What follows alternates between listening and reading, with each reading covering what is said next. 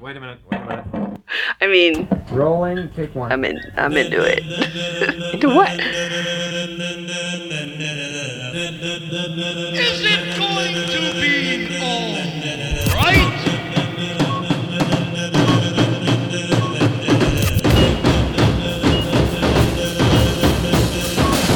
Hello and welcome to All Through a Lens. This is a podcast about film photography where we discuss a little, or in this case, a lot, more than just film photography. I'm Vanya. And I'm Eric. On this episode, we're going to be talking quite a bit more than just film photography. We'll welcome Roxana Engels and discuss mindfulness through photography. Both Vanya and I will be digging into the imposter syndrome and how to get out of that weird little spiral. There's a bit on journaling, and we'll be hitting the answer machine questions, some zine reviews, and all the banter that you've grown to love. But first, Vanya, how the hell are you? Sleepy. Oh, no. I'm so sorry. It's so weird. I feel like I'm just so tired all the time. It's spring, so maybe that has something to do with it. Is it? I don't know. Does that mean that I'm hibernating? Maybe you are. Maybe you're just now coming out of hibernation and you're just waking up, shaking off those winter blues. Maybe. And you're ready to spring into action, but not quite ready. Yeah, I've been getting into the habit of just like taking a nap in the middle of the day, and it's wonderful but awful at the same time because then I get like nothing done. It's awful. It's well, not getting good. Getting things done is pretty overrated, so I wouldn't worry too much about that. So, I mean, I've been sleeping, and I also went to Mexico for 4 days. I got to I talked about it a little bit on the Dev Party. I shot some film in the water, and I got to hang out with like some really amazing people. Well, you can definitely listen to the Dev Party if you want to hear all about that. But I've also heard that you surfed with a sea turtle. I did. That's kind of cool. Yeah. Okay. So there's like sea turtles just swimming in the lineup everywhere. It was amazing. Every time I would swim out there, though, I was like, okay, I'm going to get a shot of a turtle. I'm going to do it. And I just like could not do it. And one moment, my friend was like paddling back out in the water, and we were talking, and they're like, sea turtle right behind you. And I turn around and he like goes underneath the water, or she goes underneath the water. And I'm like, oh my God. So I like went down there to try to find him or her, and they were just gone. Wow. I just could not get one. So I obviously need to go back to try to shoot the sea turtles. I don't see another option. No, I mean, it was really amazing to like be on a wave and then you just like see this little like turtle head poking out. It's adorable. It was really cute. I was like, oh my God. At first I was like, what the heck? I love the ocean. It's so amazing. I got to see some really cool dolphin action too. That was pretty sweet. Yeah. So. Any other photographers? Yeah, I saw there was like a guy with a drone, and there's like a couple local photographers that shoot in the water, or shoot like there's one guy that shoots in the water. I didn't get to meet him, but there's another guy that shoots from the beach, and I think that they sell like photos or something like that, which I thought was like great. Yeah, that's a really cool idea. Yeah, why not? All right, well, that's enough about me. Oh, enough about you. Let's talk about you. You've been doing some things, huh? You know, you kind of like 2 weeks goes by and you realize you haven't done all that much, and you're like, well, maybe I'm on a break. You know, maybe on a little hiatus. I haven't gone out shooting in those 2 weeks. I mean, I've shot some things. I just haven't gone out. For the next Dev Party, I've been researching orthochromatic emulsions. Like, I'm really getting into it and just kind of figuring out like what colors that they capture compared to panchromatic and compared to what came before orthochromatic. So it's really interesting. And so because of that, I've been kind of playing with two different makes of X-ray film that I have and seeing which colors they're sensitive to and doing some comparison shots. This is kind of a first for me. Actually, not kind of. This is a first for me. I took a couple self-portraits, one of which won't be kept in the basement to scare away the rats. Oh, you stink! So that's new for me. I've never done that before. You've seen them, I think. And your silence must speak volumes here. Oh, they are? Oh, thank you. Yeah, I know they are great. It's one of them kind of looks like one of those creepy shots that like could be found somewhere random. Jesus, Thank you. That's what I've always wanted to hear. Thank you. I'm so sorry. Oh, God. Gosh. Yeah. Anyway, so moving on from that ego smashing. So I've been making some summer plans, and we've been trying to sort out what we'll be doing as a podcast in July when those summer plans come to fruition. We think we'll be taking a little bit of a break from the main episodes. Now, this doesn't mean that everything's going to stop. We'll still be doing the dev parties every other week. We're not monsters. We wouldn't leave you like that. We'll probably be doing some stuff, maybe some more like online type stuff in between all of that. Think of it as like a hiatus before a new season, even though we don't technically have seasons. Maybe we will now. And I guess one other thing is just today, as we're recording this, I was interviewed on Andrew Wormsley's podcast, Photography Insights. And that was a really fun interview. We interview a lot of people, mm-hmm. and it's so kind of rare to be on the other side of that mic. Yeah. How was that? It was neat. I think I did okay. I said some things that, like, in the middle of saying them, I was kind of like, wow, it's almost like I know what I'm talking about. I'm really doing well here.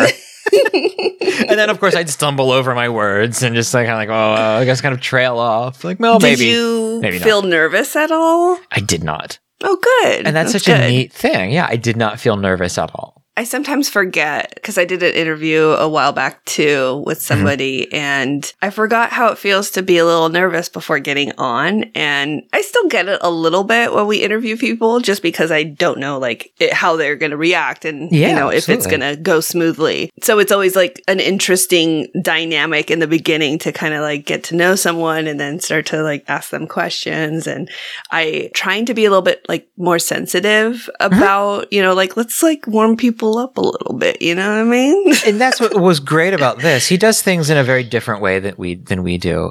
He is somehow more organized than we are. Imagine that. And that would mean that I would have to be organized. Yes, that would mean that. He just had it all down. Everything was just down there, and it worked so well. It really was great. You could just do this podcast by yourself. It could be so organized without me. That's not what I'm saying. That's not what I'm saying at all. Anyway, it's Photography Insights. Go check it out. I mean, just listen to the podcast in general. He does a lot of interviews. It's not just film photography. It's photographers in general and some artists and things like that. It's really well done. It's some great questions, a little bit of fun, and definitely worth checking out. And I'll be on there in a couple of weeks. I guess he's not exactly sure, but let's say 2-ish weeks. Okay, sounds good.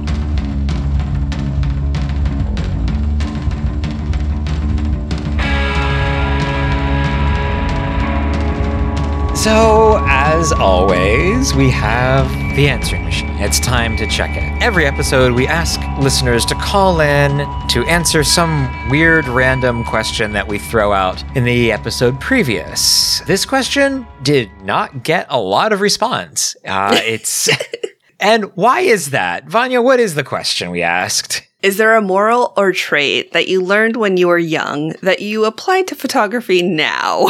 Yeah, maybe not the easiest question to answer. No, maybe not probably the best question to ask. But here we are.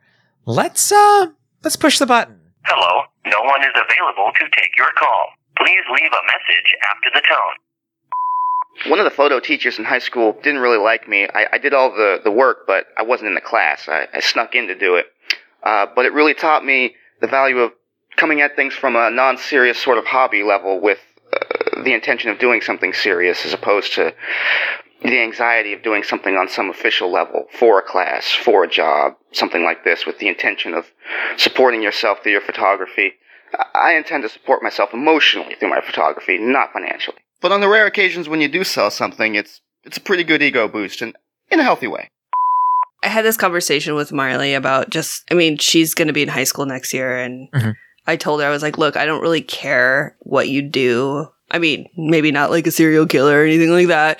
That's a bad job choice. Horrible retirement plan. I don't want her to think in dollars and cents. I want her to think in like passion and love and like waking up every day and loving what you do. Yeah. If she's okay with living a little bit on lower, you know, maybe renting a house instead of buying a house or whatever it is, you know, if she's fulfilled in her job and fulfilled in her life, that's all I really care about. I don't really care as far as like, you know, money for success. And yeah. I think that's like kind of what he was saying in a way. It's like he is allowing it to fulfill him emotionally. Yeah. And for the love of it. And I completely understand.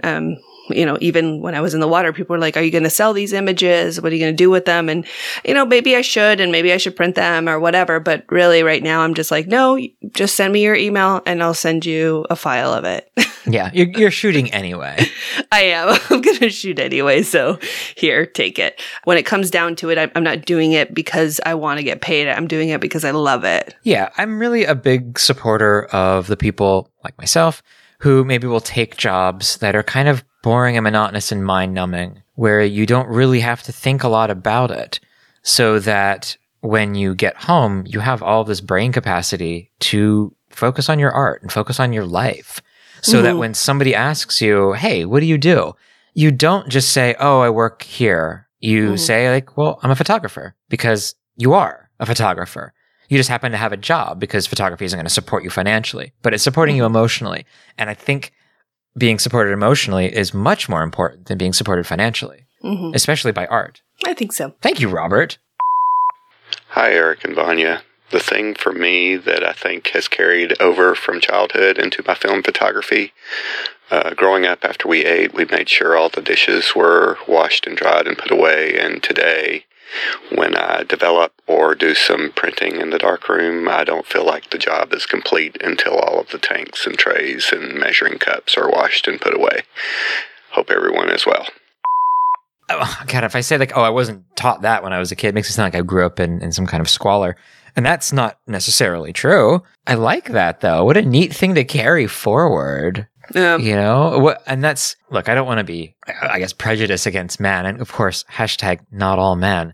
But for a man to say that, that's pretty cool. No, it is. A lot of men are just like, what do you mean clean up? That's not my job. That's woman's work. I don't know. It just happens that way. And I'm glad that he's I don't know how old this Billy Sanford fellow is, but if he's anywhere close to our age, he's probably a latchkey kid like the rest of us. So maybe he had to clean up after himself growing up. Everybody should learn that. I have a hard time with when people get everything done for them, they need to learn. And I mean, I'm on my third kid raising right now. Yeah. So these are just basic human things that you should learn. You should never rely on anybody to take care of yourself. You should learn how to take care of yourself. So if you can't clean your own dishes or do your own laundry, I mean, like, should you like have your own job or be trusted with a car or be trusted to leave the house? I don't know. I don't think so. Well, I mean, if you make enough money, you can have all that stuff taken care of. But I do kind of feel like everybody should learn how to take care of themselves. Yes. In the beginning. We as humans should know how to take care of ourselves, regardless of the paycheck. Yeah, absolutely. This is Ansel Adams. Probably not being afraid to push buttons. Actually, it's kind of how I got started in photography, considering how my dad used to be an engineer, and he would bring projects home, and many of them had buttons, and I kind of pushed every single one of them. Now, when I heard that, I thought that he meant pissing people off by pushing their buttons, you know, metaphorically pushing, oh, you're pushing my button, and he carried that through to photography from being a kid, and like, well, that's an interesting thing to bring forward, isn't it? Pissing them off constantly, purposely, in a bratty way. But that's not what he meant. I was like, that sounds like me. It does kind of sound like you. Yeah, it does. I wasn't trying to come out and say that, so I'm glad you did. But he meant like, just, he's a button pusher. Anybody who's done any kind of work on computers or work with anything, you know, like you're fixing stuff, button pushers are hard to deal with, right? Someone's trying to fix their computer, you know, you trying to help them, and you just hear them pushing buttons. Like, what are you doing? What are you doing? It's like, oh, I'm just seeing if this works. Like, no, don't do that. Or you got to blow on the cartridge. Everybody knows that. Hey, guys, Mike here. Calling in from the Greyhound bus. No, actually on my way to work. I guess the one thing I learned that I've tried to apply to my life, not just my photography, is, you know, just treat other people the way you want to be treated. Don't be a jerk. Don't be a creep. Don't be taking photos of people's kids at the park, because if you do, somebody like me is going to get in your shit. All right. Have a good one. I promise I won't. Public service announcement: please do not take pictures of Mike's children. And of course, that I'm joking, but that should go without saying. Just don't take pictures of people who don't want you to take pictures of them. That seems really like a really simple rule to follow. Honestly, I have a friend that's actually dealing with this. One of their neighbors is she has two small twin children. They're like 5 years old, and they have a neighbor that takes pictures of them. Why would somebody do that? I think he has he's maybe a little bit unstable, and she's called the cops and she's tried to do, but there's not really. No, I mean, if he's on public land or his own land. Yeah. And they're out in public, he's legally allowed to do that. That this is not a legal issue. It's a moral issue. Yeah. Don't take pictures of people who don't want you to take their picture. It's such a simple concept that for some reason a lot of photographer dudes can't wrap their head around. And very simple. Hello, Eric and Vanya. This is Kevin out of Roseburg, Oregon. I think one trait we all learned growing up is just to be in the moment and play and use our imagination. But as we get older, we also kind of unlearn how to do that. And I think maybe that's something we should all try to get more in touch with as adults. I don't think you have a problem with that. I don't. At all. You have a problem getting... I have the opposite problem. You do. You have a problem coming out of that. I don't know. I think I'm kind of balanced in that. I'm not a big, deep lost in my mind. You're not whimsy. I don't have a ton of whimsy, I guess. Maybe I'm a little whimsical. I don't know. I don't daydream a lot. I don't... I can definitely be in the moment when I'm out there on my own photographing. Mm-hmm. I am a very technical, I kind of hate that term, photographer, where you kind of are, though. Yeah. And it's okay. Yeah. I mean, I don't, hopefully my photos don't show that, oh my God, everything's exact. Obviously, my photos don't show that everything's exact and right on. Maybe I don't come across that way, but I am very, meticulous. So I don't have a lot of time for play when I'm shooting. I don't do that. I don't, shoot from the hip or anything like that. And I'm okay. I'm okay with that. Yeah, I think people maybe should do a little bit more of that. Mm-hmm. Not me, though. Of course, not me. What are you talking about? You love shooting with me, and I'm kind of like that a little bit. Yeah, but I balance that out. I know, and he helps me meter, too, when he's around. He's like, oh, this is Eviana. I'll be like, what is it? I don't even have to do it. It's great. Yeah, that works out pretty well for you, doesn't it? Yes, it does. It's awesome.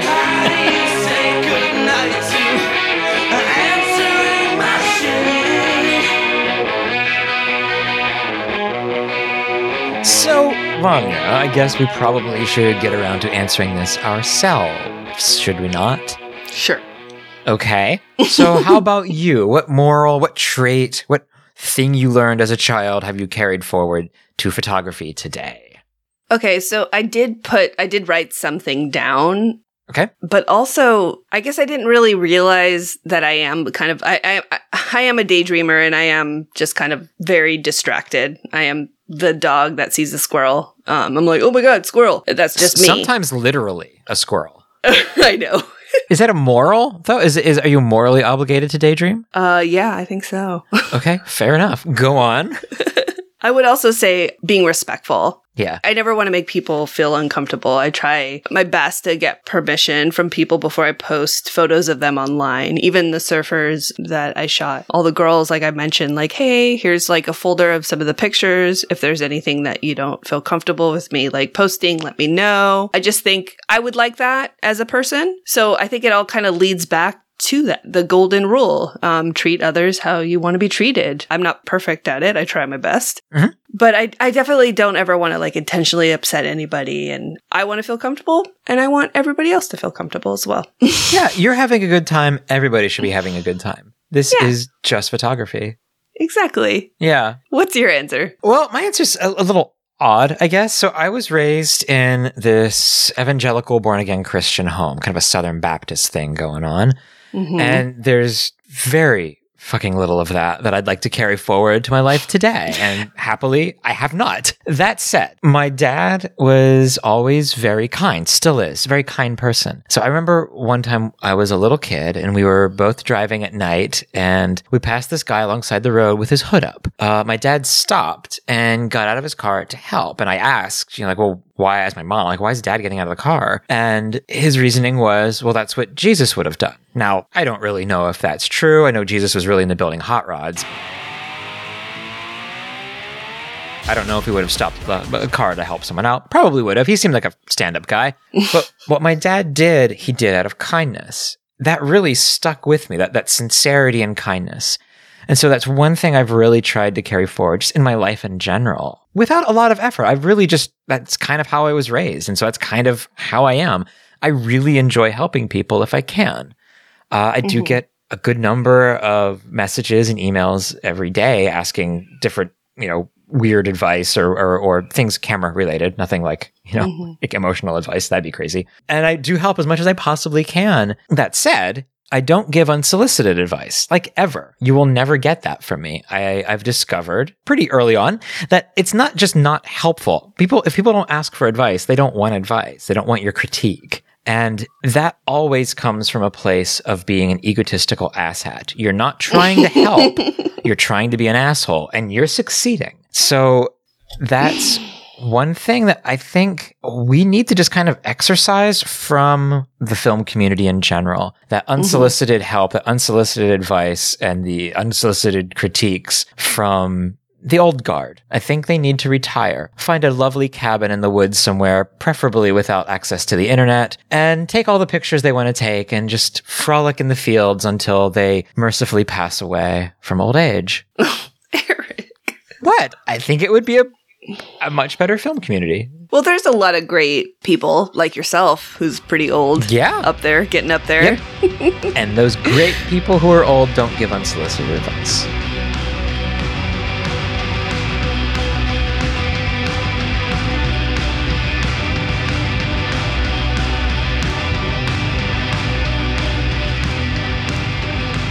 A few months ago, a photographer named Gary Quinn left us a voice message for the answering machine question. We can't remember which one exactly, of course. But along with that, he talked about journaling and photography. For that episode, we cut that part out of the recording to save time, fully expecting to come back to it on the next episode. Well, as it turned out, I immediately lost the recording. But just a few days ago, I found it. Huzzah! So... let's give it a listen now. So I always keep a notebook in my bag as well, and that's not for writing down exposure values, anything like that. It's purely about why I chose to go where I'm going, what I felt that day, what my own personal state of mind was, the logic behind taking that film stock, that camera body, and that lens. I've got note-taking on my phone, but I just like that process, I can't quantify it. Why do I like a film camera more? I just do. Why do I like sitting with a pencil and a book? And I think I'm more analogue than you, to be honest, because I don't even like pens. Pencil all the way, bitches. Woo! Keep it real. So what do you think? I love it. I wish I was better at journaling. Mm-hmm. I remember a few beers back, too. So I like to get people presents that I actually kind of want. Now, do you get these for yourself as well? No, I don't. Okay. Things that I want, but know that I probably won't do, Okay. So I got my sister this book. It's a journal. It's called the 52 List Project. This was a couple years back. Okay. And so every page tells you write a list of certain things. Sure. It's amazing and kind of, helps kind of mix things up a little bit. I would love to do it, but I just know myself. I'm terrible at it. I got it for her because that fits her. Absolutely. Okay. I should probably get something like that.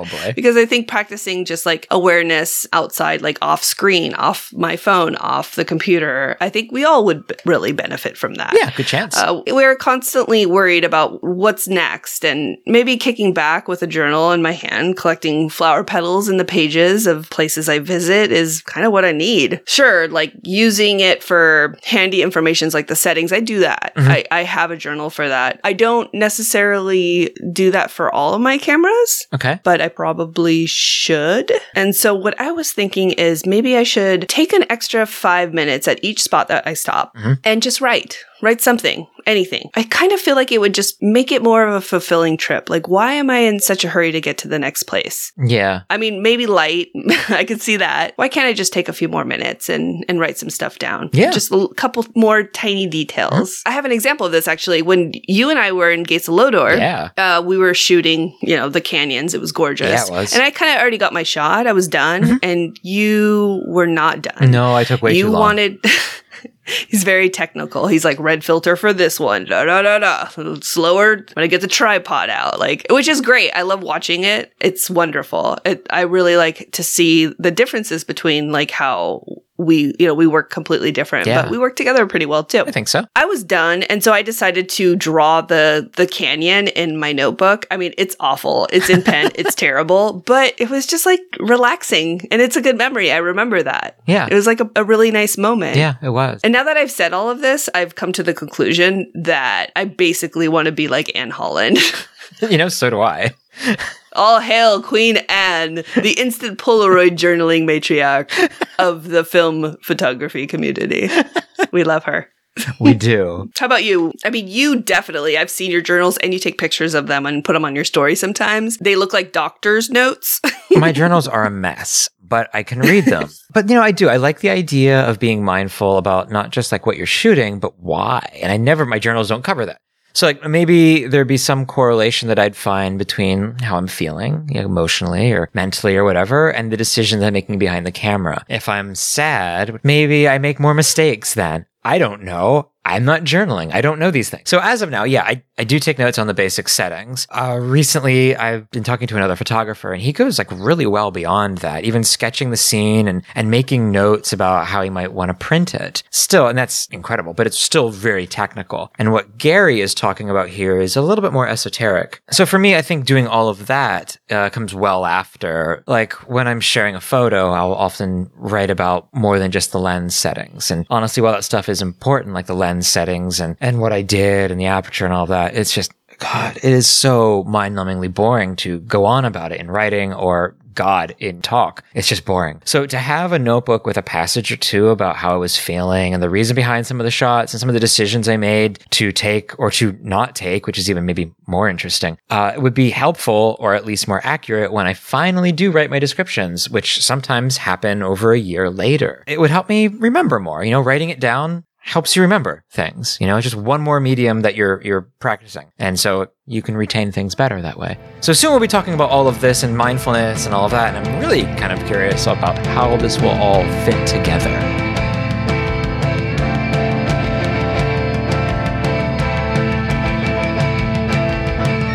Now, you might know Roxana Engels LaBelle as Roxanologue from the Negative Positive podcast, but she's also an author who wrote a book, An Introduction to Mindfulness Through Photography. We're giving her a call to talk to her about it.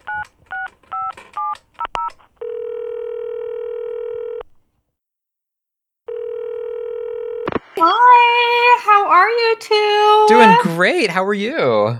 Good. Awesome. It's been a day. It's been a week. It's been a week, that's for sure. Well, I'm super excited to record with you guys tonight. Yeah, thanks for having me on. Yes, absolutely. Thank you for agreeing to come on. So we want to just kind of get into it, I guess. So the story of how you got into film photography is a really important part of your work. Tell us a little bit about that. I always remember shooting film because that was the only thing growing up. So I was your disposable camera type of a girl, like, buy a ton of them and then drop all of them off at the whatever drugstore it was. But that was like the extent. When I really got into it, though, was after the digital thing. And, you know, it's funny is during that time, I kind of lost interest. It was like, I took pictures and I still loved it. It didn't grow into a passion until just like 3.5, 4 years ago. It's funny, I'm going to be talking about the book I wrote, but it was during a time where I was experiencing so much anxiety. I'm a school counselor for anybody who's a listener, and it can be really heavy. Along with that, with personal stuff, just overwhelming when you don't have an outlet. And I was surfing the net, and I ran into a YouTube series called I think it's just Analog Series. The person who produced it just followed around like 4 different photographers, all that shot film, mainly in Southern California. I was like, I kind of want to try that. That seems really fun. And one of them was Juan Martinez was shot, and he's, Beers and Camera over in San Diego. And, you know, that's how I knew about that. And I started hanging with those guys and shooting film, and I was obsessed. So what is mindfulness? To try and sum it up in a quick, like, snapshot, it's not quite meditation. It's really like a meditative type of a practice that it helps you appreciate the moment, the present moment. It also helps you embrace all of the emotions that you might be feeling. A lot of people have this conception that it's just all about positive thinking. It's not necessarily, because it's really about also embracing the negative things that happen and recognizing it, giving it the attention that it needs so it can move on. Because it's like when we push down different emotions and we ignore them, they come back up later and they're not so fun. That is true. Even the book I wrote is really like super introduction. It's like the ABCs of what it is. How does mindfulness connect to film photography? I connected it myself when I started shooting film. I noticed how it made me feel. It wasn't that I picked up the camera and I intentionally was like, this is going to make me feel so good. I didn't have that intent. I was like, that looks like a fun hobby. But then what came with it was, I noticed that when I would go shoot, I would feel really calm. I noticed that if I was anxious or stressed, if I went out to shoot, it would bring me to a really nice place. And it still does even now. And that's when I started making that connection of like, you know, this works for me. Like, why can't it work for other people? And I was kind of connecting the dots. So life can seem pretty monotonous and mundane from day to day, but how do you overcome this, especially while shooting? Honestly, when it comes to shooting film, I feel like the limitations can bring some of your best work. Like, I think if you're open to it, it's really hard because sometimes you just don't feel like it. Or, of course. I mean, I don't know about YouTube, but I have woke up where I'm like, I don't feel like it. Like, I know I want to, but I'm feeling like I'm in a creative slump. Like, where's my inspiration? I don't know. Absolutely do. Yeah.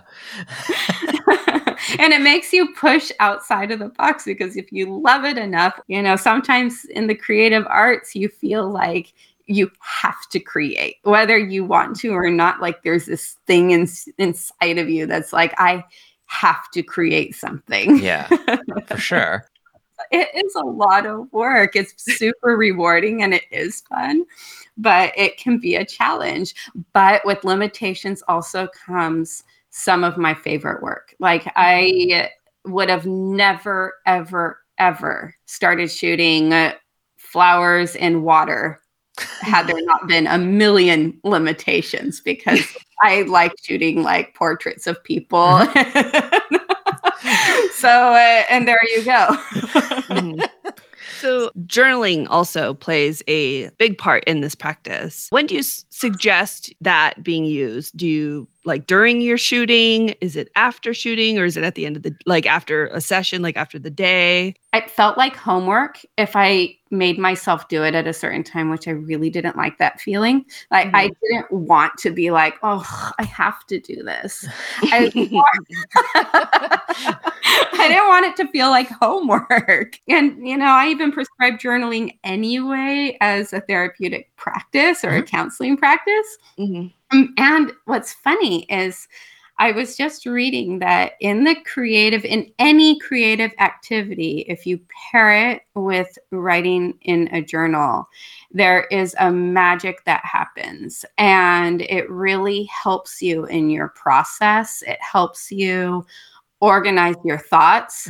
It helps inspire ideas. It helps even, and in this case for kind of journaling your journey, it helps you reflect in hindsight. So you're able to go back and see your growth. So like you're taking pictures, so you're documenting, but you're also documenting the documenting as well. Yeah, it's like a double documentation. And you're printing your work. That's super intentional, because I really believe in printing your work anyway. If not, it lives, even if you shoot film, it lives on your phone or your drive or just in your negative sleeves. And God, it's so beautiful when you print it out. Just print your work, people. I don't care if you read the book or not, just print your work and give it the platform it deserves. So how, bringing that all together then, how do you suggest journaling, especially with printing, and what would a typical journal entry look like? I love being creative in lots of ways. Like I love mixed media. I love keeping creative journals. I love like collage and all of that stuff. So the first time around I printed, and I did like Costco prints, and I was like, okay, you know, I'm going to do this all, and I'll just print them and I'll paste them in, and I kept little blank parts. So I would just like write in one side, I put my prints on the other. And I just glue them. And actually, I really love looking back at it. It's super cool. Like it's one of my favorite things to do is I actually flip through that journal, and it makes me really happy. I love the way it makes me feel. And then the second time around, I did it with Polaroids. So that was super fun. I used my Polaroid camera because I kind of wanted to see what it was like, because I do shoot film, and I know that the slow process of it also has something to do with mindfulness. Is, you know, you don't see it right away, and you have to wait, and you don't even know if the film's going to come out. Yeah. But I wanted to try it with Polaroids too. It was a different experience, and it was super fun because I was able to also write on the Polaroid. So if I was, say, out and about and doing this, and I didn't have my journal, but I kind of wanted to take a couple of notes, I was able to make some notes on my Polaroid, and that was really cool. No, that's smart. I sometimes do that with the little Fuji Instax. Like I will take a picture of me taking a picture. Yes, I love that so much. It's so fun. I love Instax. I love Polaroid. It's just, you know, there's just something magic. It is magic. I don't even know how it works. All of that stuff is magic. In the book, you also talk about seeing things in like a childlike way. You know, how do you mean this? That's a big part of mindfulness. And, you know, I challenge you guys on this one too. It's kind of like if you have a favorite place that you used to go to when you were a child, and then you're excited to take your child when you're grown up, maybe the magic has worn off, but then it's like you get this sort of sense of renewal.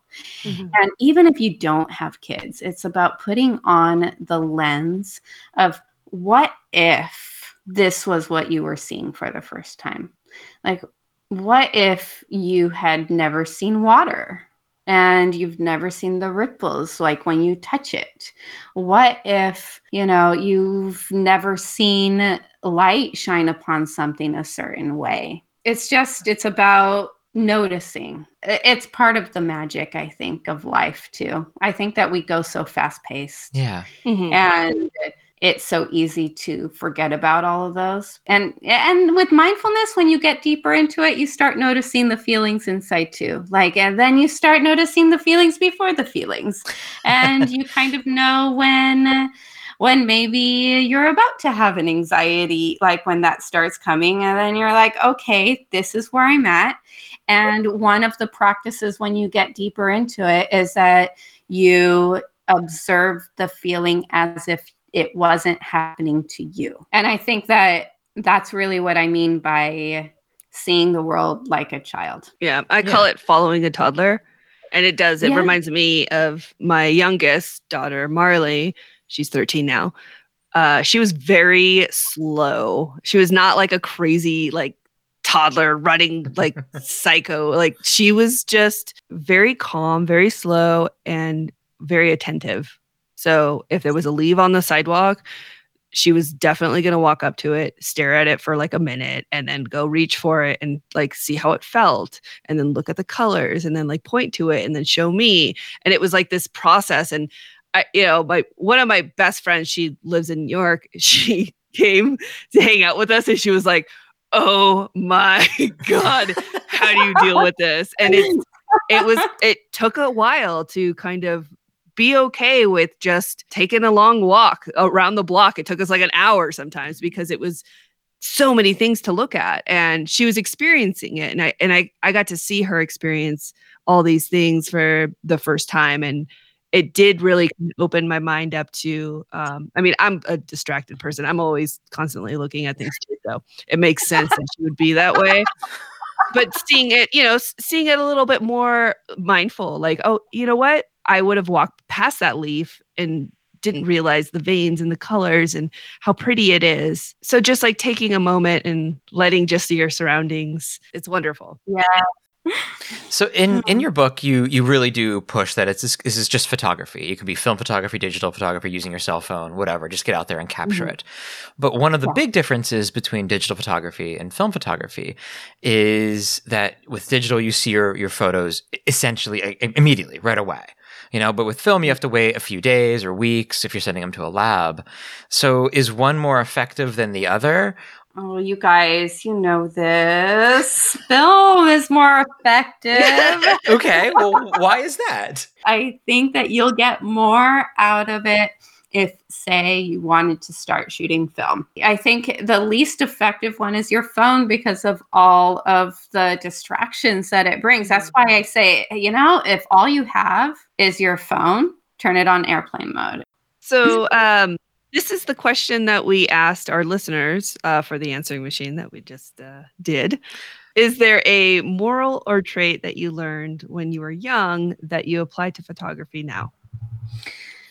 That's a really good question. Thank you. And I was a super shy child, but I would always pay attention to people. Mm-hmm. And I can definitely sense emotions before they come. I can like almost sense...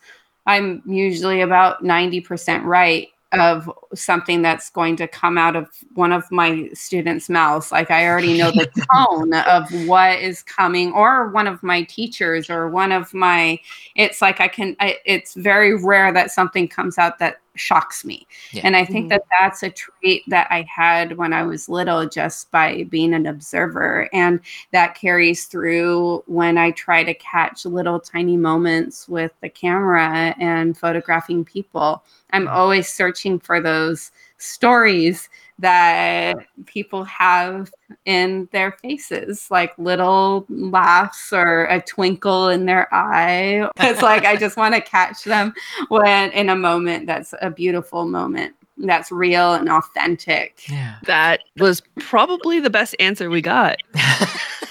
Well, we can't pick favorites. Come on now. I'm sorry. We can't pick favorites? Well, we can.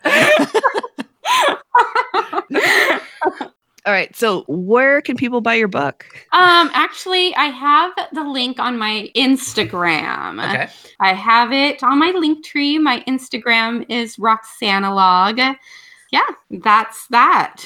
So would you like to add anything else? Any projects that you're working on? Right now, my favorite project is really with the negative positives. I'm featuring women, female photographers every couple of weeks on the negative positives. I feel like it's important. And we have so many amazing female photographers that don't really have like a large following or, you know, or kind of are kind of like outliers, and their work is amazing. And I love highlighting it. And I've had so much fun. It's been so amazing getting to know all these amazing people that are out in our community. Wonderful. Well, thank you again so much. We really, really appreciate it. Well, thank you so much. It was so fun. I love talking about all this stuff. So it's a blast. We'll talk to you soon, I'm sure. All right. Bye. Bye-bye. Bye.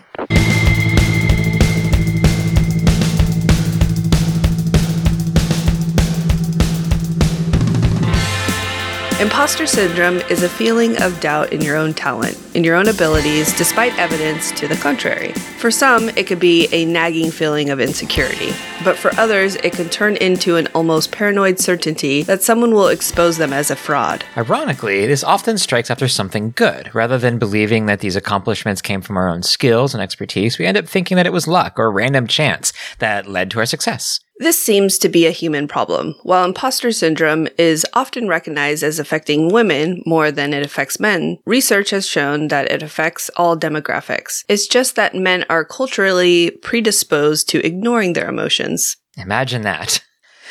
So in many of the papers and articles we've read, the focus is on CEOs and celebrities and the incredibly wealthy, the successful people. It's almost as if to say, like, see, they're just like us. Even the incredibly powerful can have doubts. But let's set that aside. We're not CEOs. We're not famous. We're just scraping by. We're not professional photographers. We're taking photos, doing zines, and talking about photography. In fact, for many of us, film photography is our art.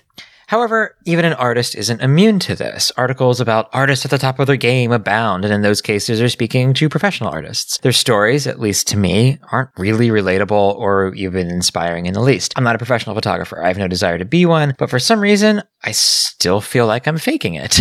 So let's dig into this a little bit. We're doing things in a little bit of a different format. Sometimes we'll be reading, like we were there, scripted, and sometimes we'll just be kind of sharing our feelings and thoughts on us. We've both had these issues a little bit. Yes. And I think we're kind of just trying something new here. So let's dig into the causes of imposter syndrome. So a lot of the literature on imposter syndrome says that it can hit hardest after a success. We're left wondering if we can match this success again. So things that can make you feel imposterous. Let's go for it. So like, I'm a perfectionist. I don't like that. I was going to say being a perfectionist. Yeah. And that definitely adds to that. And procrastinating. Yes. And you're a procrastinator. Hey. Sorry. I see what you did here. I did do something there, yeah. And comparing yourselves to others who have maybe more experience than we have. Our fear of failure. Mm-hmm. Do you have that? Sometimes, okay. Yeah. I don't know if I do. And that's kind of the problem, I think, with imposter syndrome and me. I'm always convinced that I don't have it, and I look a little bit deeper. I'm like, no, I do that. So we'll figure that out. I definitely have this. You don't think you deserve success. Yeah, that happens a lot with the podcast. I'll look at some of the numbers sometimes, or, you know, honestly, we'll both look at our Patreon numbers, and we're just like, oh my God, what are you thinking? Have you listened to us? I don't know if we don't think we deserve success. We're just kind of dumbfounded that it's there. You're going to give people second thoughts. I hope not. Hush, hush. No, I hope not. But we do. We are very grateful for it. We're just not sure why. Well, okay. How about you break it down? I'll tell a story and you'll tell a story. Okay. Of something that maybe felt imposterous. Okay, go for it. No, you first. Oh, you want me to go first? Okay. So for me, this happens at the first failure after a success. And this is a common thing as well. A lot of people get tripped up because of success. And like, oh my God, I don't deserve this. And it's not that I think I deserve the success, but that's not where I get tripped up. My trip is when I fail. And that's part of being a perfectionist, I think, because you hit success and you're like, yeah, I'm doing this. And you fuck something up and you crash right on that high. So when I was shooting the Intrepid 4x5, along with the Mamiya RB67, I was producing photos that I was really happy with, the stuff that I really liked, and stuff that people really seemed to like too. And I wanted to up my game by getting a new 4x5, the Chamonix. This is like a really lovely camera, one that I would actually recommend. And I thought that since I had conquered the Intrepid, the Chamonix would take my art to this next level, whatever that means. And that's a big problem too, when we start kind of competing with ourselves and, for fuck's sake, competing with others in art. I think a lot of things go wrong there. But shooting with it, I just couldn't make this camera work, but I couldn't connect with it. And I made a ton of mistakes, like rookie mistakes, ones that were totally unrelated to the camera. The thing just totally threw me off. I was just fumbling around and I got really, really upset with myself. And I was just really pissed that I couldn't just make this work for me. Even though I knew I could, I was angry and I was frustrated and I was disappointed in myself completely. And that's when these little doubts come in. We have these little voices in our head, and they very rarely say good things about us. And that's because they're not really us. It's not us doing this. I'm not saying we're hearing like foreign voices or whatever, but those... I know, I was like, whoa, no, wait a minute, Eric, what's going on here? It's not what we really believe. These are little voices, and they're saying to me that you might be this really okay medium format photographer. You can maybe pull that off. But when it comes to large format photography, you just don't have what it takes. You're not a large format photographer. Look at your medium stuff. Isn't that good? Look at that. That's where your success is. But your 4x5 stuff, you can't make it work. You don't have what it takes to get even one good photo on your own. You're just fucking bad at this. Sure. You might get a few likes on Instagram, but it's just because of the flaws. People are like, oh, look at that light leak. Isn't that so awesome? Or you use a yellow filter on a beautiful sky. Your skills had nothing to do with it. It's just mechanics. Whenever anything works, it's not you. Anytime you ever fuck something up, that's all you. And you would be a better photographer if you would just fucking stop picking up a camera. Oh my God. No, seriously. Those are the thoughts that go through your head. And it's really difficult to get them out of your head, because even if you have a bit of a success, they're still telling you that success isn't yours. And if you can kind of get over that and have a series of successes at your first mistake, they're just there saying, see, fucking told you so. So that's my story. That's where most recently where this imposter syndrome has crept up in me, and this is a quick story, but it really messed me up for quite a while. Yeah, I was going to ask you with the Chamonix too. Like, do you think it was just more expensive and fancier? Like, did you feel like maybe you had to be a little more careful with it, and you were being a little not as comfortable because it was like so nice? No, I think it's like anything else. It makes sense that you get a new camera, you make mistakes with it. You make even non-camera related mistakes because you're worried about like getting things right. There's different things going on. It's a really simple, like rational reason to make these mistakes, right? So your rational brain is going, yeah, this makes sense. You're going to make mistakes here. Just stick with it and you'll be fine. But that little voice in your head is saying something completely different, something that's not rational at all. There's nothing rational about it, but it's easier to believe irrational things sometimes. I agree. So that's where I am, right? That's where I am right now in our story now. I've moved past that a bit, and we'll talk about that in a bit. But for now, I'll shut the fuck up. And Vanya, what story have you got for us? You know, I know that usually we keep some things personal, but I think in this case, it's important to be like direct and honest with people. Yeah. The more people who admit to this, it normalizes it, and we can at least not feel so alone. I was a lonely child growing up. I moved a lot. My family were immigrants. I never really felt like I belonged anywhere. Mm-hmm. So to this day, I carry some of that weight on my shoulders. I mean, I even named my Instagram Surf Martian because of that. Because I feel like a beach alien. I feel like I'm there, but not part of it, but adjacent to it. Sure, yeah. You know? Mm-hmm. I do think we all deserve to feel good about ourselves and our work, and I do my best to give myself that boost when I need it. Mm-hmm. I'm always questioning, like, my art and wondering if it's relevant, and it gets out of control. And that's that little voice. It's gotten to the point where I have just said, fuck it. And I'm going to do things I love because I enjoy it. Mm-hmm. Not for money or success, just for passion. I have an urge to take pictures. And as long as I have that passion, I will nurture it in the best way I know I can. I don't have the answers, nor would I claim to have any sort of answers for anybody. But I think that sometimes that internal turmoil I carry is what drives me to continue on. Kind of like always trying to push myself and prove myself that I can do things. It's also because I say yes to everything. You do. You know, like if I said yes to a job or something, I'm like, oh God, oh my God, what if the film doesn't work? What if I develop it bad? Like, oh my God, there's so many things.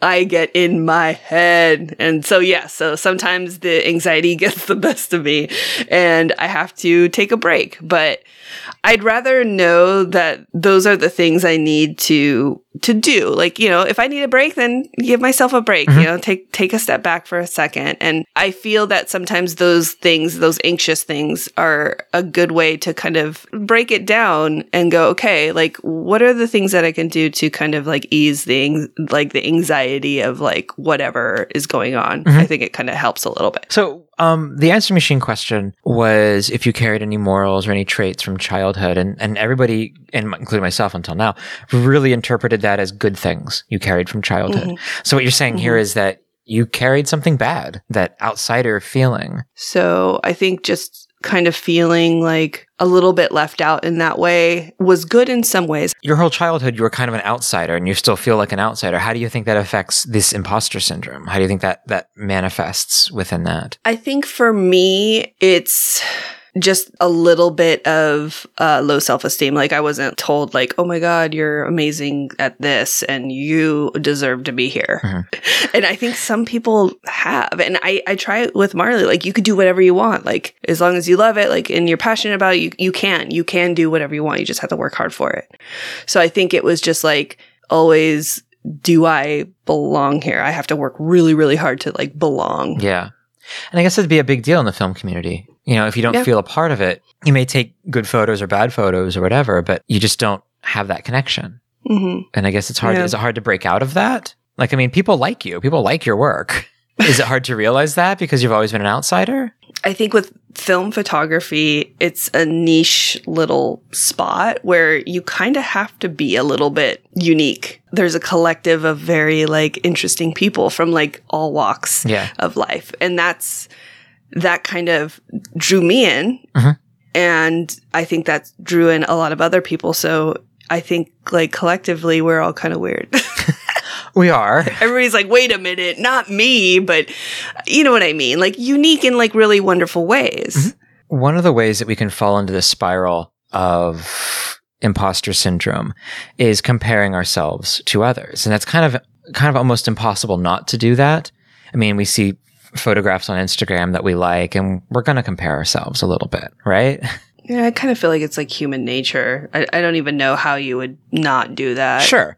I think that's okay, at least a little bit, you know, it's, you know, if you keep it in check. But one of the things that I feel maybe goes in the other direction, and maybe not a good direction, at least for some people, or maybe for most people, is I have a hard time with art as competition. Yeah, I'm not really big on competition to begin with anyways. No. I don't understand why everything has to be a competition. No. I feel the same way with surfing. I'm just like, no, I just love it. I just want to surf. I don't have to be better than anybody. It is. It's a really weird thing. Now, with sports, you know, there are quantitative things that you can do. You run faster than the other person. That makes some sense. That's competition. Fine. Whatever. But with photography, I don't get that. And so I really have, like, a pet peeve of mine is photography contests and photography competitions. I don't understand them. And just the idea that my art needs to compete against somebody else's art, like we're race car drivers, it just really doesn't sit well with me. It kind of bugs me.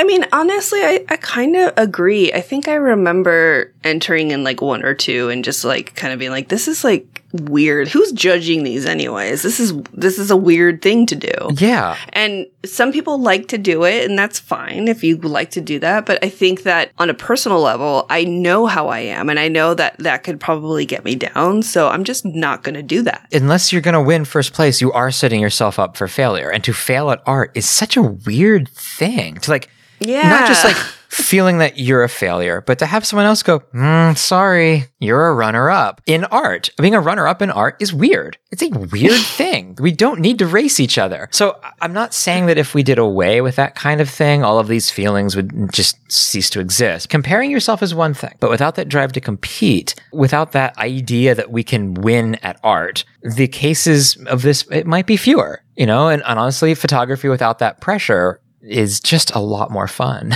But, you know, there's always going to be like, who's successful, who's not successful, yes. You know, and that really is kind of the same thing in a way. It really is. Or Instagram and like likes. Yeah.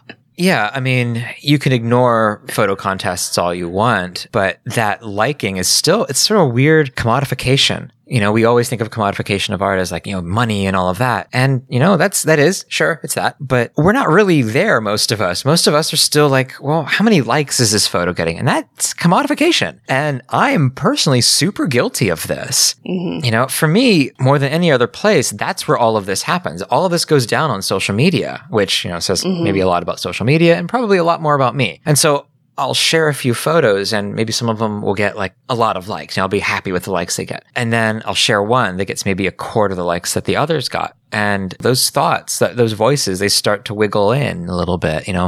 Uh-oh, he's getting closer to the mic, you guys. You know, maybe I'm not a good photographer. Maybe I got lucky a few times and I tricked the algorithm, which is always that thing you go to. Isn't it? You know, oh, the algorithm liked this. Oh, the algorithm didn't like this, and, which is probably true, which is probably where most of this comes from. So we're letting this algorithm dictate how we're feeling and infecting us with this imposter syndrome in ways that just aren't necessary. And so, you know, somehow the algorithm gave me a lot of likes and then the next one, well, I didn't really like it. And so, and it isn't like I feel like I deserve all of these likes. It's that when I get the lower likes, you know, that's what I deserve. No. But it's really like, no, here's where I belong on this low level, you know, getting, you know, very few likes relatively.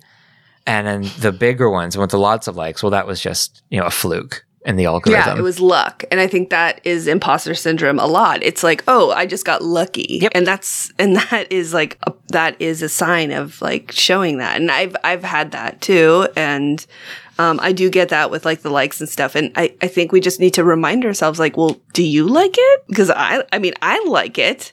I'm sharing it because I enjoy this and I like this and I shouldn't be counting how many people are, you know, engaging with me. Like, I'm sharing this because I like it. Yeah. And it shouldn't matter how much engagement. It's so great when people comment and say like, oh my God, this is amazing. Or they say something funny. Like, it's great to get that connection with people. Yeah, and so much more important than likes, really. Yes, exactly. Exactly. So, I mean, honestly, I would rather have comments than likes. Oh, absolutely. And that's interesting because we were talking to Marley the other day and she seemed dumbfounded that we had likes, that we could see our likes on Instagram because for whatever reason, Instagram has taken her ability to see her likes away. Yeah. And that's kind of fun, especially, I mean, that's very useful for a 13-year-old because I think the liking thing is probably destroying a lot of people. So I think it's kind of cool that Instagram's playing with that. At first, I was a little like, well, I don't know. I want to see what my engagement is. So what do you think about an Instagram without likes? It would be odd. I think once you said like, oh, well, like you could comment on it, but you can't like stuff. Yeah. I like that because then that's like the engagement I want anyways. I want to have conversations with people.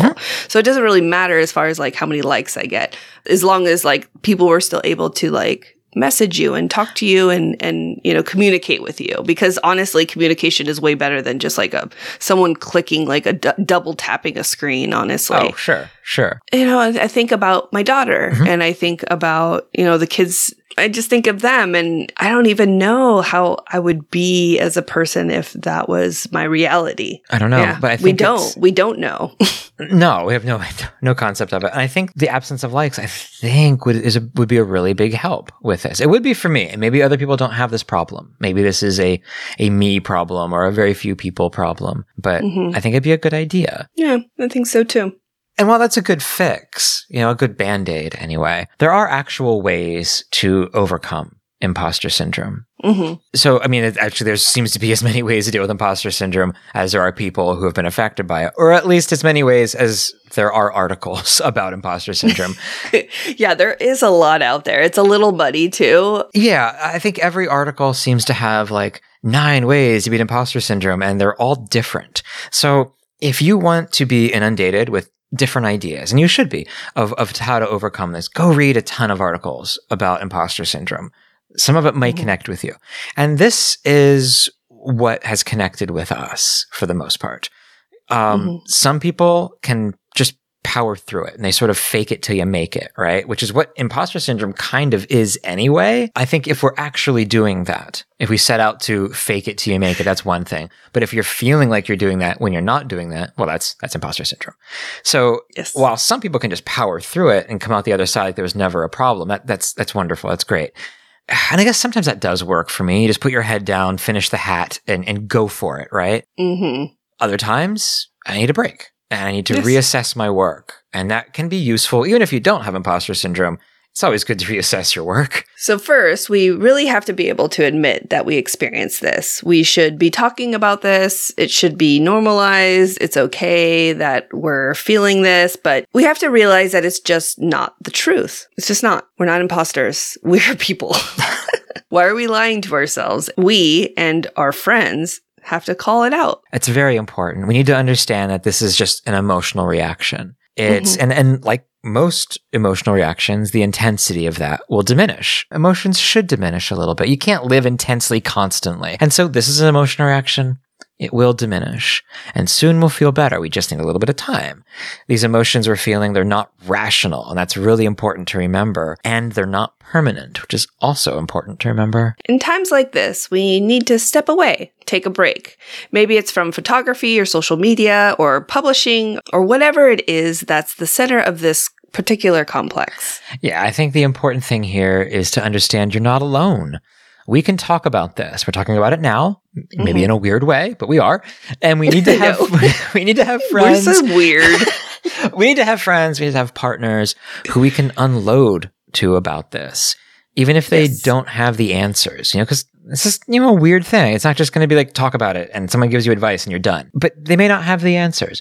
But you're able to talk out your emotions and you can maybe talk the emotions out of your brain a little bit. So we share when we share to Instagram or any kind of social media, Flickr or whatever, we're sharing to an unknown number of people. And we're hoping that's a lot of people. And that's great. But one of the things that I found that really helps me is sharing with one person, just like a friend. So when Vanya and I develop and we scan, we usually share what we do with each other, right? When we're doing this, we encourage each other. We'll discuss the problems that we have with shooting because we can have problems and not, feel like we're a complete failure. We're just humans. And so I think this acts as a way of cutting imposter syndrome off at the pass, right? But I know that I feel better about my work when I have someone who I trust telling me that it's good or that maybe I could improve a little bit. And when I can be that person for Vanya, it also feels great. It's actually practice for giving myself the same praise. If I see one of her photos, like, oh no, you really did this well. I can then turn that around and see one of my photos that I see that same thing in. And that really helps. This doesn't mean that I suddenly think that everything I do is great. Sometimes I fuck up and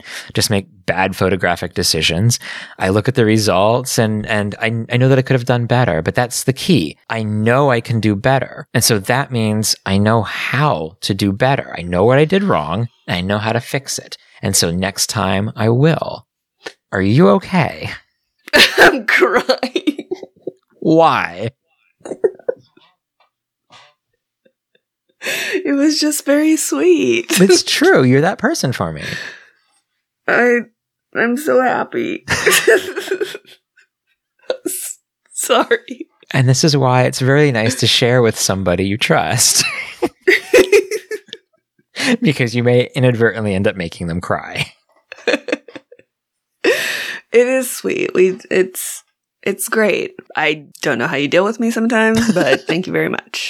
So that's one way, what I call limited sharing, sharing with one person. That's just one way to do it. So what's something that helps you? From that wonderful, wonderful thing that you said, I'm going to say, everybody poops. Go on. Has anybody read that book? If you haven't, I highly recommend it.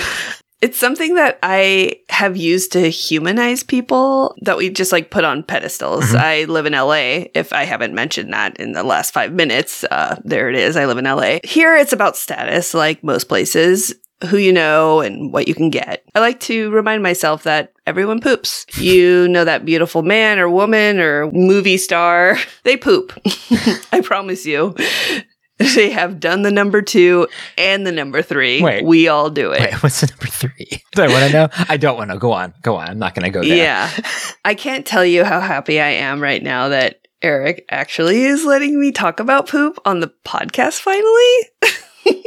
This is episode 39. It's been a long road, and I am giving a speech right now. But I never gave up, and here I am talking about pooping. Okay, moving on. Poop is maybe an extreme way of humanizing people, and maybe not necessarily a photographic way of humanizing people. So one of the less extreme humanizations that I like to do is I'm into a lot of historical photographers, right?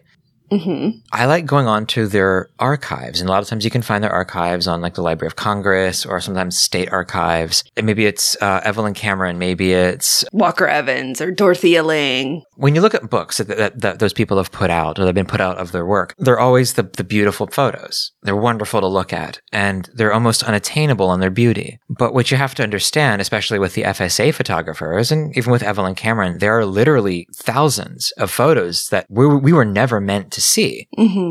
And those photos, in some cases, are fucking awful. Yeah, some of them are. It's been great, actually, because with the podcast, we will go down these rabbit holes and like look through tons of photos from professional photographers, and we get to see their fuck ups, and it's humanizing. It's amazing. I see Evelyn Cameron making the same mistakes that I make. Horrible, in some cases, really bad composition from photographers like Walker Evans and Dorothea Lange. Mm-hmm. It's important to take their failures and really look at them and see, like, well, I've failed this way. I'm waiting for the Solomon Butcher, like, I'm going to draw a turkey on my negative. I haven't done that yet, but I'll get there eventually. I think you'll be able to. But I think it would be interesting for maybe more modern photographers, or even, like, if there were a book of Ansel Adams' fuck-up. Oh, that would be awesome. It would be perfect. All you ever see of his are his amazing photos, and they're amazing. But I want to see his fuck-ups, too. And sometimes, like, the Magnum photographers will put out a book of, like, contact sheets.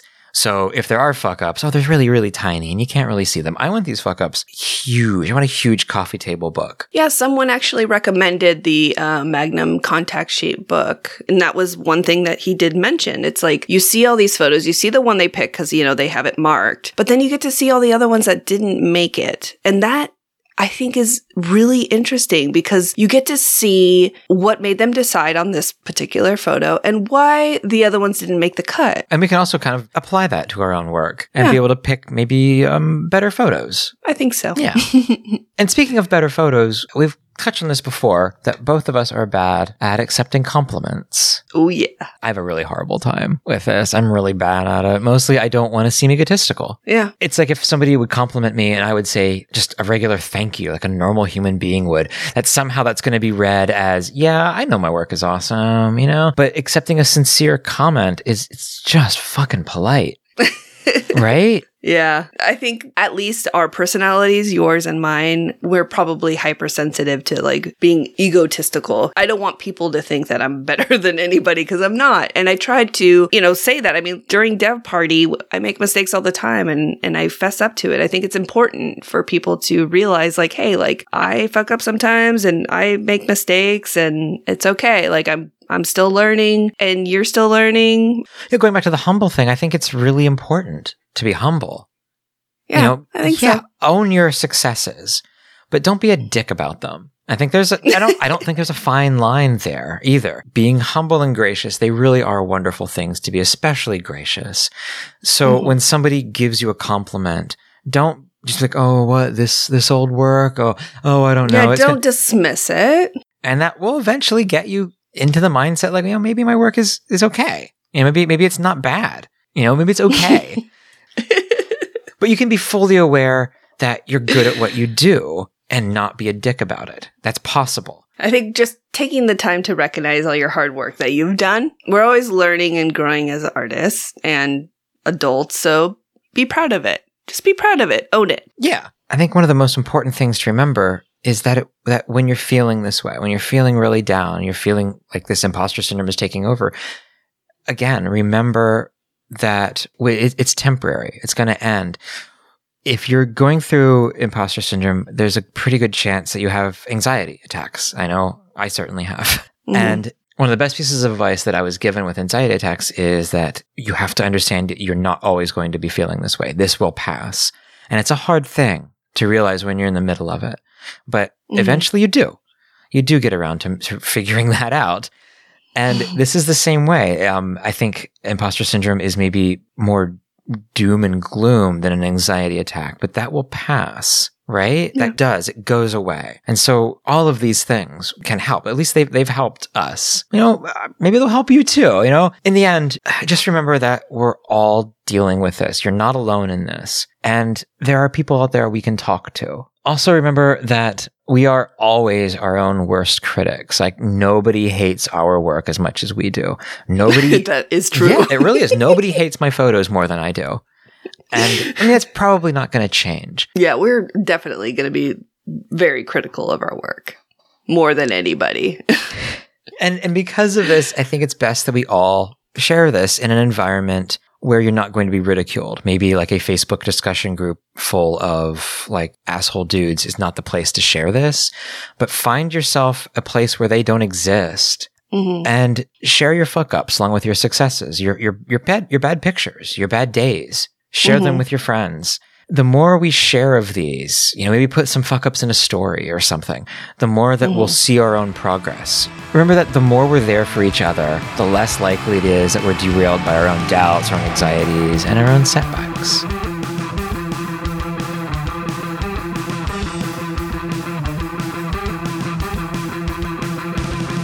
Anybody who's listened to us for more than a couple of episodes knows that we love zines. We've made, read, looked at, reviewed a slew of them. And we've loved almost all of them. And so this episode, we've got two for you. Vanya, what's the one you've got for us? Rust Buckets. Rust Buckets. By Rigaldo. Yes. Rust Buckets is a full-color square masterpiece of rust. Do you like old cars, trucks, and overgrown patches of grass? Well, then this is for you. No Bondo Bobs here. Just the true patina of old lead paint weathered for 50 years or so. Rigaldo opens up his treasure trove of color film for this one. We've got Portra 400, 800, Ektar 100, Ektachrome, Cinestill, Fuji Color Pro H, Fujichrome Provia, and a dash of Fujifilm Superior Extra 400. Color, I would say, was an excellent choice. These still buttes, while Portra plays off the warm tones of the yellows and oranges of the rust buckets, Fuji cools it off with some purples and blues. Does it make me want an old Studebaker? Absolutely. Yes, absolutely. Old Studebakers are... Oh, God. So good. The Studebaker Lark is one of the best looking cars ever made. But please, go on. Not sure if any of these rust puppies have been turned over in the past decade, but I think it's time to trim the grass from underneath them and get them back to their former glory. Or that's what I always think when I see them. I'm like, I will adopt you. You can sit in my driveway for the next decade. Exactly. Until the grass overgrows over here. So goodness. How does one go about picking up Rust Buckets by Rigaldo? Okay, well, his Instagram is at pretty_nifty on IG. He has a link, and we will have a link also on his Instagram. He has a link. We'll have a link on our show notes. It's on MagCloud for about $12. Lovely zine. Lovely zine. Thank you so much for sending it to me. Eric. Yes. What's the zine you have for us this week? I have one that's at once familiar and new to us. I have issue 4 of Monochrome Mania by Mark O'Brien. Now, if any listeners have been following us for any amount of time, we have reviewed all 3 of his other issues. And the past issues have been very magazine-like, with articles using photos, mostly as illustrations. But this is a different thing. This is more like a photozine. It's entitled A Cold Reckoning, The Nature of Winter, and it's made up entirely of winter photos. Now, I moved to the West Coast to get away from winter as I knew it in Pennsylvania. It's not that it wasn't pretty. It was just that it was horrible in every other way. Unfortunately, I really don't like winter. Fortunately, Mark captures discovers the black and white beauty of winter in Michigan, starting with the ice. He moves then to scenes of melting, which is my favorite part of winter. Here, there's more ice, but long shadows, fresh snow, landscapes, and just weird abstractions. Throughout the zine, quotes and poems about winter illustrate the photos, rather than photos illustrating the text. And because this is Mark O'Brien, he still does provide tips and tricks for shooting in the snow and cold. He covers everything from the best cameras to use in sub-freezing temps to the clothes to keep you warm. He's got your back always with this. This zine should be gotten by contacting Mark on Instagram. He is at MFO Photos. It's $12, so go on, get it. Sorry, I don't know where that came from. We'll have the link in the show notes, as always.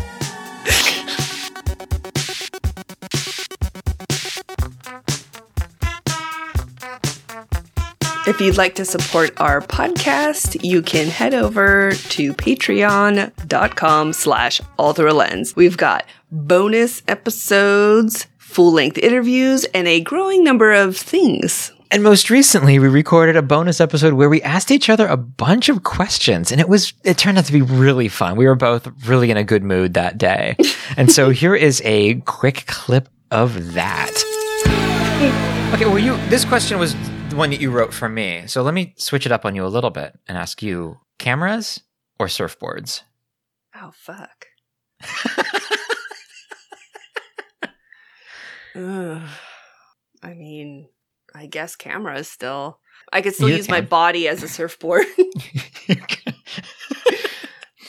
You could. Which I do. I mean, I do. Like when I shoot in the water, I'll right away wave in on my belly. It's fun. So, it would suck. That would be awful. But I'm sure I could figure something out. If I was like on a, desert island, I would, make myself a board out of like a log or some shit. And also this week, we have 2 new patrons that have signed up. Yay! Yeah. I'm doing the inflatable hands. Sorry. Well, inflatable hands. Inflatable hands. I don't know. Big, just huge hands. So that is Chris Visser and Adam Remnant. So thank you. Thank you. So thank you both so much. We really appreciate it. It's just not dipping back into the imposter syndrome thing, but man, it feels weird when people are supporting us. It's just a wonderful feeling. And I hope we're doing you guys proud and that we deserve it. And so the patron we'd like to highlight this week is Alex Morrison. Yes. Another photographer that some of this stuff is just so beautiful, a very kind of contrasty, look at that black. He has one photo, it's just straight up black sky. Yeah, amazing. With a weird Love crater it. Kind of thing. And the one next to that, which is I think a tree in water, but the texture on the tree is just ridiculously beautiful. It's amazing. It is such a wonderful photo. I also want to mention something, too, that I really enjoy. He's not afraid of his shadow. He is not. He's not. And I like it. I'm into it when I see people that, include – there's one of, his car, and he looks like he's, driving down the road, and he's like, oh, I'm taking a picture of this with my shadow in it. I don't know. I love it. I don't know why we don't do that. I think – as photographers, for some reason, we're like, oh my God, we can't have our shadow in it. But why? That makes it so real and personal sometimes. I mean, maybe not all the time, but it makes me think about all these missed opportunities. There's a beautiful place and now he gets to be in the picture forever. And also it was something that Evelyn Cameron did. Yes. She put her signature, her shadow in a lot of her photos. Mm-hmm. And it's very endearing.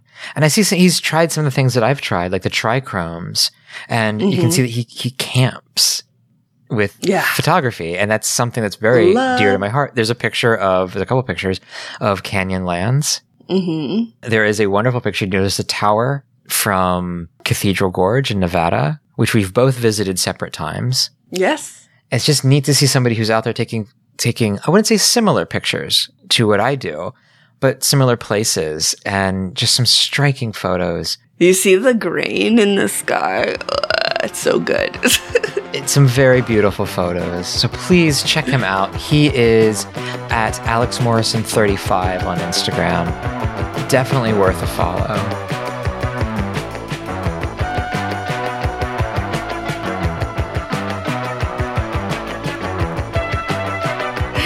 And that's about all the podcasts we've got for you today. But first, or last. I guess it would be last. But before we go. Yes, before we go. What's the next week look like for you? Well, you know, I am planning another day trip to Eastern Washington if I can get this episode edited in time. So Patreon subscribers, if you're getting this at the normal time, which would be Saturday night, very late Saturday night or Sunday morning, then rest assured, I am on my way to enjoying a wonderful weekend in Eastern Washington. If it's not up, my apologies. But understand... I'm doing my best. I still don't know where I'm going, but I trust there will be basalt, sagebrush, and old shit, and it's still too early for rattlesnakes, so probably no rattlesnakes. Oh, good. Oh, also collect some sage for me, please. I will do that. Yes, thank you. Of course. And what do you have? Gardening. Planting stuff. It's springtime, baby. So I took last year off and I didn't do any gardening. And this year I am getting on it. Nice. What do you plan on planting? Food or flowers or? Lots of food and planting. Like we planted like 6 trees. Those obviously won't fruit for a while, sure. But just kind of getting things organized, seeing what works, what doesn't work. Oh, and also I am doing one other thing. Oh, what is that? I'll be shooting some X-ray film because we need it for the dev party. Yes, you will be doing that. Thank you. So rest assured, I'll get to it. And before we leave, here is the answer machine question for the next episode. Vanya? Do you name your cameras? If so, which are your favorite? Yes, maybe go into a little bit why you name your cameras. What are the personalities? Do they mesh to, do they match to personalities? Is it maybe you're having a bad day and you named it something, or what's going on? Why are you naming your cameras the way you are? If you name your cameras, if you don't, if you have like a good reason why you don't, and you think it would be interesting for the rest of us to hear it, maybe send it along too. But mostly, this is for people who name their cameras. Is there anything else you have to say? Yes. If you'd like to contact us, we're at allthroughlens.podcast on Instagram. By email, it's allthroughlens.podcast@gmail.com, and we're at allthroughlens on Twitter. You can also check out our show notes on allthroughlens.com. Vanya is at surfmartian. And Eric is conspiracy.of.cartographers. Both on Instagram. And speaking of Instagram, make sure to hashtag your stuff, hashtag allthroughlens podcast to be featured. We also do a Spotify playlist for each episode, so check those out and see what we're listening to. Just search All Through a Lens. You can also find our episodes on Spotify, as well as on Stitcher, Apple Podcasts, Google Play, and wherever the hell else you find your podcasts. Subscribe and leave us a review.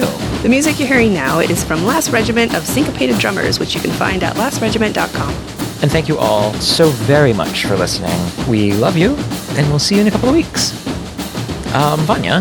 Yes? Do you want to go and shoot? Fuck yeah, I do. Oh, let's go. Ride or die. Ride or die. Ride or die. Ride or die. Ride or die.